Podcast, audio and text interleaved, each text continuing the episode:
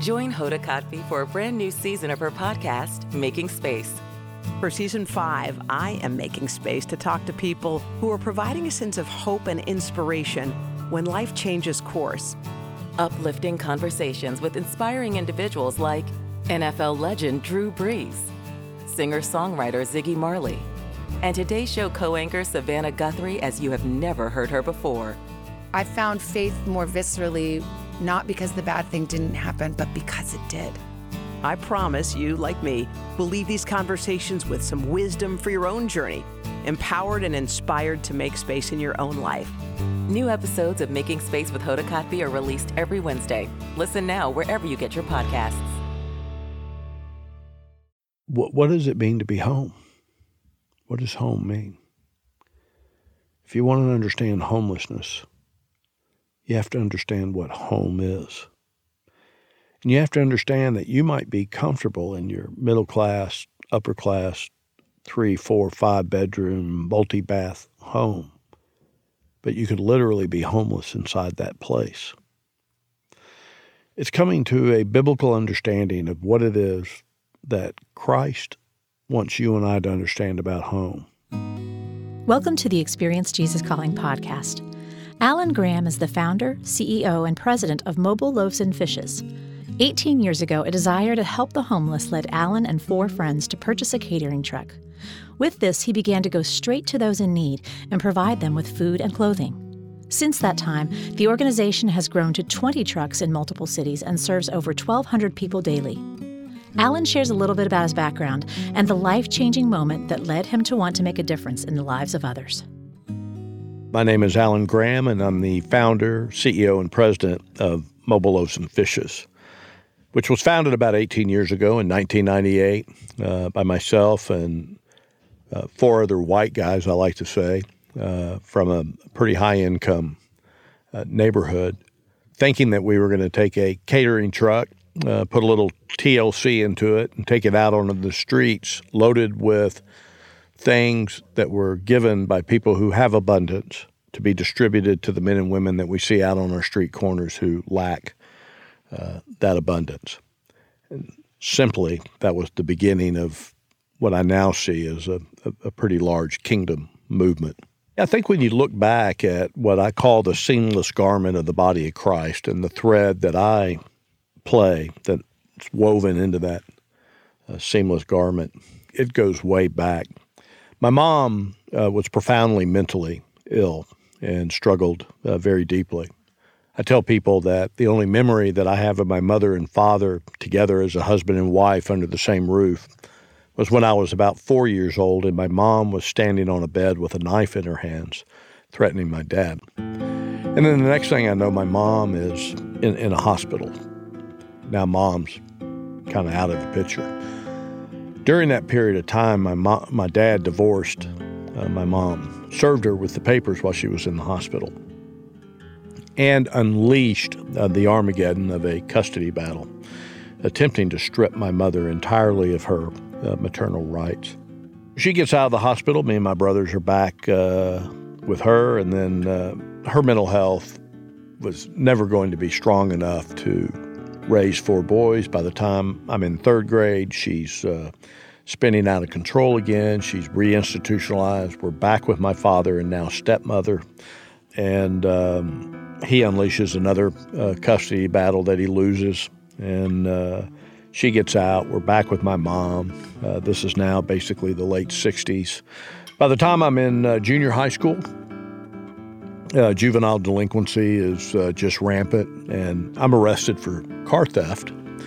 me and my friends used to really, it started just joyriding with people's automobiles, and then it turned into a kind of a destruction derby event that we put on. I ended up in the Harris County Juvenile Detention Center, and it's day one, day two, and these are stark places. And I'm in a place where I'm surrounded by other uh, boys that I'm thinking that I'm not one of them, but actually I am uh, one of them, and nobody's coming to get me. My mom's spinning out of control. You know, day four, five, six, eight, ten, and I'm realizing that my next address is probably going to be Gatesville, Texas, where the, the juvenile prison thing is. But on about day 14, my dad shows up and gets me out and brings me home to him. And he intentionally left me in there to marinate for that two week period of time. My childhood was phenomenally dysfunctional, unsettled, not rooted uh, in, a, in a place. But then I fast forward to today, where I'm have celebrated uh, 32 year marriage, one house that we've lived in, five children have been raised uh, by us, and the rootedness that my family has uh, today is extraordinary. And the contrast between the two, how that ended up for me, I can only attribute to God, you know, guiding me and having a purpose for me and moving me along for that purpose, as I think He does for each and every one of us. So I got involved in the business uh, community and uh, started getting into real estate development in the 1980s. And, you know, that failed because uh, the economy uh, really tanked in the mid to late 80s. But I battled our way out of that deal and then uh, began to rebuild my real estate career in the early 90s. I realized at that time that I'm an entrepreneur. You can't keep me inside of a box. I need to I need to be out there and create.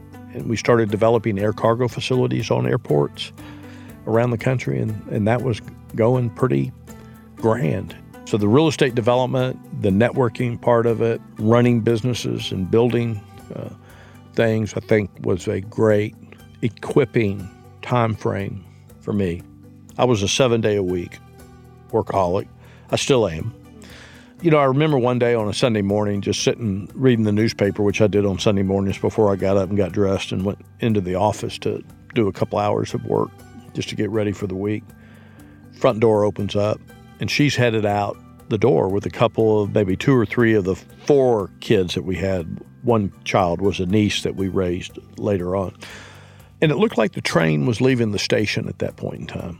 So I decided to jump on and go back to church with them. I started just buying books and studying the faith, and I became enthralled in the journey of the church from, you know, the birth of Christ, you know, beyond. And I developed this real intellectual relationship with Christ. Then in 1996, I was invited to go on to a, uh, a men's spiritual retreat. It's called CHIRP, Christ Renews His Parish, C R H P. They pronounce it CHIRP. 30 hour weekend deal. I'm completely uncomfortable in this environment, and but I can't escape. I'm thinking I'm going to go and network with some high net worth Catholics and maybe learn a little bit about my faith. It had nothing to do with any of that. I was saying to myself, well, the first opportunity I'll get, I'm going to bail. And then these men started getting up and giving their testimonies the forgiveness, reconciliation, healing, and redemption of our Savior, Jesus Christ. And I started seeing myself in these guys and then loved the redemption side. By the end of this weekend, this intellectual relationship that I had up here just bam dropped the floor right into my heart. And for the first time, in, I think, in my life, I felt the genuine presence of the Holy Spirit and what that was like. And I didn't want that to end. And so I just, at that moment, began to adopt a philosophy that continues to this day called just say yes. God, if you're calling me, I'm going, man. Tell me what you want me to do. It's like there's two rheostats on the wall. Those are the little knobs that you turn on and th- that brighten the lights. And so I had in the Alan Graham life two rheostats on the wall. One of them was the professional rheostat, my real estate development rheostat. It's turned up all the way, bright light. And then I had this little ministry light that not on at all, uh, really. And that chirp experience took that light and turned it on. I got my real estate deal going, and I'm going to start a ministry at church. That's what's going on. And uh, so me and my buddies go out and we buy uh, the catering truck. All along, I'm feeling this wow. I mean, I'm having a blast. I'm being affirmed uh, by what I'm doing, and I'm, I'm meeting all these crazy people down on the streets, and I love that. I could see that this was headed in some uh, type of a direction. And the late, you know, probably 90, 98, 99, uh, somewhere, my partner and I, with the air cargo facility thing, we were struggling. And again, I look at it as God, you know, moving me in a d- different direction. And then I, I started to pursue the air cargo thing by myself, was getting zero affirmation on that, while at the same time, Mobile Loaves and Fishes was really beginning to grow. And in about 2001, the board of Mobile Loaves voted to pay me a $30,000 a year salary, which, uh, I mean, my last income year in the real estate was probably half a million bucks. And I had sold all my interest in the air cargo facilities to my partner, and we had a couple of years to be able to live on that. And then we had to figure out what was going on. So that money ran out, and we were several months beyond that. And uh, I get a call from my church, and they want to hire me uh, on as a salary with full benefits to help manage uh, stewardship, raising money uh, for them. The trucks are going out, and we're expanding the truck operation. It begins to move into San Antonio, and then uh, 2005 in New Orleans, and then you know it starts expanding into Nashville, and and then multiple other cities. In 2003, I started something called a street retreat, and about 20 of us, led by me, went and spent three nights on the streets. And uh, I've now done about 50 of those retreats, spent about 150 nights on the streets. You just begin to develop these intimate relationships with the men and women that you find out there. Alan had dreams for how he could bring hope to the homeless, not with just basic needs, but with a sense of community and purpose. His desire was not only to help them thrive by having a place to live, but to educate others on the plight of the homeless, shedding light and humanizing those who deal with this condition. Alan's dreams and prayers came to fruition with the advent of Community First Village, a 27 acre master planned community that provides affordable, permanent housing and a supportive community for the disabled, chronically homeless in Central Texas.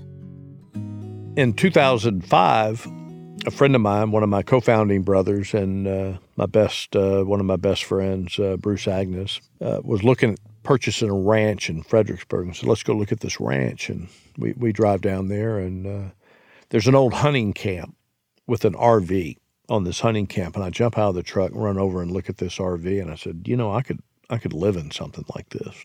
And that was in 2004 and we went and purchased a gently used RV for $5,000. And in March of 2005, uh, lifted one guy up off the streets into that RV. And that started this movement that now led to the $17 million, 250 unit Community First RV park on steroids that we now have in, uh, in Far East Austin. We have uh, about 110 people that live in there now. About 30 of them are people that live there missionally. They're called by the gospel uh, to live there. We have entrepreneurs that live there, uh, nurses, retired uh, priests, uh, architects, firefighters, school teachers. And then 80% are men and women that were formerly chronically homeless, living on the streets of Austin, Texas, uh, in a place not considered habitable on human standards. We have a farming operation, a blacksmithing operation, uh, an art house, community market, clinics, an outdoor Alamo Drafthouse movie theater, an amphitheater, catering operation. It is just active almost seven days a week. It's an incredible place of of community. And that is the movement that we're trying to return to. We're trying to reorient the body back to God's original purpose which is in Genesis chapter 2, verse 15, just after God creates the Garden of Eden, which has got everything in it that you and I need. A movement that recognizes that the single greatest cause to homelessness is a profound, catastrophic loss of family. And if something happens within inside the family, it's up to the metaphorical village to continue to raise its children. And we don't cease being children at 18 years old. It goes on and on and on. We don't abdicate this responsibility to the government. It's our kingdom responsibility. As long as we keep distance between us and them, whoever the S's and them's are, it's easy for us to judge and stereotype the them's because they're they're out there. They're beyond the tinted windshield of our uh, SUVs with Sirius XM pouring into the into the deal. When we get out of that environment and go connect with them one on one and begin to sit down and go, "Oh, you actually have a name, really? Awesome. Tell me about yourself." Well, uh, I was born in 19 whatever, and you know my mom was suffered from mental health. Well, my mom suffered from mental health issues. And so all of a sudden, there are these connecting points. You begin to realize that we are more alike. And even if we're all dressed up and got all of our uh, fancy smancy stuff on, underneath uh, the shell that we present to people also lies the truth of who we are. And that's where the stereotypes begin to fall. One of our challenges in an organization like Loaves and Fishes is to make sure that we keep it centered on Christ 100% of the time. And I tell people that, look, I may have the earthly title of founder, president, and CEO, but Christ is who is running this deal. He's given us a vision, and we're locked into that vision, and it's on paper, and we're not moving outside of that vision. We are focused on this particular issue. And so you know, we're always scrambling uh, to start a, a, staff meeting with scripture and stuff like that. I'm not like a pastor, so I'm not going to spend the night before studying. And the Jesus Calling came up several years ago, and uh, went and bought a copy, and uh, it fits my ADD entrepreneurial personality in a perfect way because I can just crack it open, read it. There's scripture references there if I want to do the uh, scriptural references. I could go study those. But what I do is I open up the meeting with today's uh, reflection out of Jesus calling. We have 45 people around the table now, or roughly that, that number of people. And I'm going to call randomly on someone around that table to reflect on what it is that I've just read. So everybody knows that. We've been doing that for years. And so listen, you know, and then let's crack open what that means not only what does it mean for you personally, but what does it mean in context of what we're doing. So it's been very, uh, very powerful. I've always known that if we were ever going to translate a story that flowed out of my life uh, into a book, that somebody had to come alongside me uh, to do that. And they had to be able to capture the essence of who I am, which is not I mean, I don't think it's easy for anybody to capture the essence of anybody else without being pretty gifted in that area. And this book marshals us through eight characteristics of home. Home is a place of permanence. Home is a dwelling place. Home is a place of embodied inhabitation. Home is a place of hospitality. Home is a place of safety and refuge. Home is a place of stories and memories.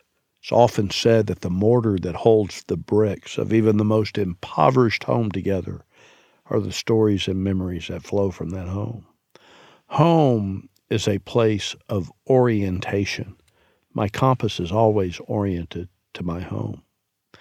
And last and not least, Home is a place of affiliation and belonging. It's where we want to be, and it's where people want us to be. And that culturally, for a displaced America, would be the greatest gift of uh, the outcome of the movement that we're creating in, in the book Welcome Homeless. Alan's new book, Welcome Homeless One Man's Journey of Discovering the Meaning of Home, is now available everywhere books are sold. For more information on how to be a part of Mobile Loaves and Fishes or Community First, visit their website at mlf.org. Today's featured passage comes from the February 26 entry of the Jesus Always audiobook. Man looks at the outward appearance, but I look at the heart. The ability to see is a great gift. I grant glimpses of my glory via visual beauty in nature. Great paintings, sculptures, and cinematography can also help awaken your soul. Rejoice in these glorious gifts, but do not become enslaved to appearances. I am primarily interested in the condition of your heart, and I work to create beauty in it. It is vital to set aside time for nourishing your heart. Above all else, guard your heart, for it is the wellspring of life. A wellspring is a source of abundant supply. Since you belong to me, my own life flows through you. However, to keep this life flowing abundantly, you must protect your heart from evil influences and nourish it with Bible study and prayer. Aligning your priorities with my teaching can be very freeing. When you don't like the way things look in your world, close your eyes and gaze at who I am. Remember that I am Immanuel, God with you. Hear more great stories about the impact Jesus Calling is having all over the world. Be sure to subscribe to the Jesus Calling podcast on iTunes. We value your reviews and comments so we can reach even more people with the message of Jesus Calling. And if you have your own story to share, we'd love to hear from you. Visit JesusCalling.com to share your story today.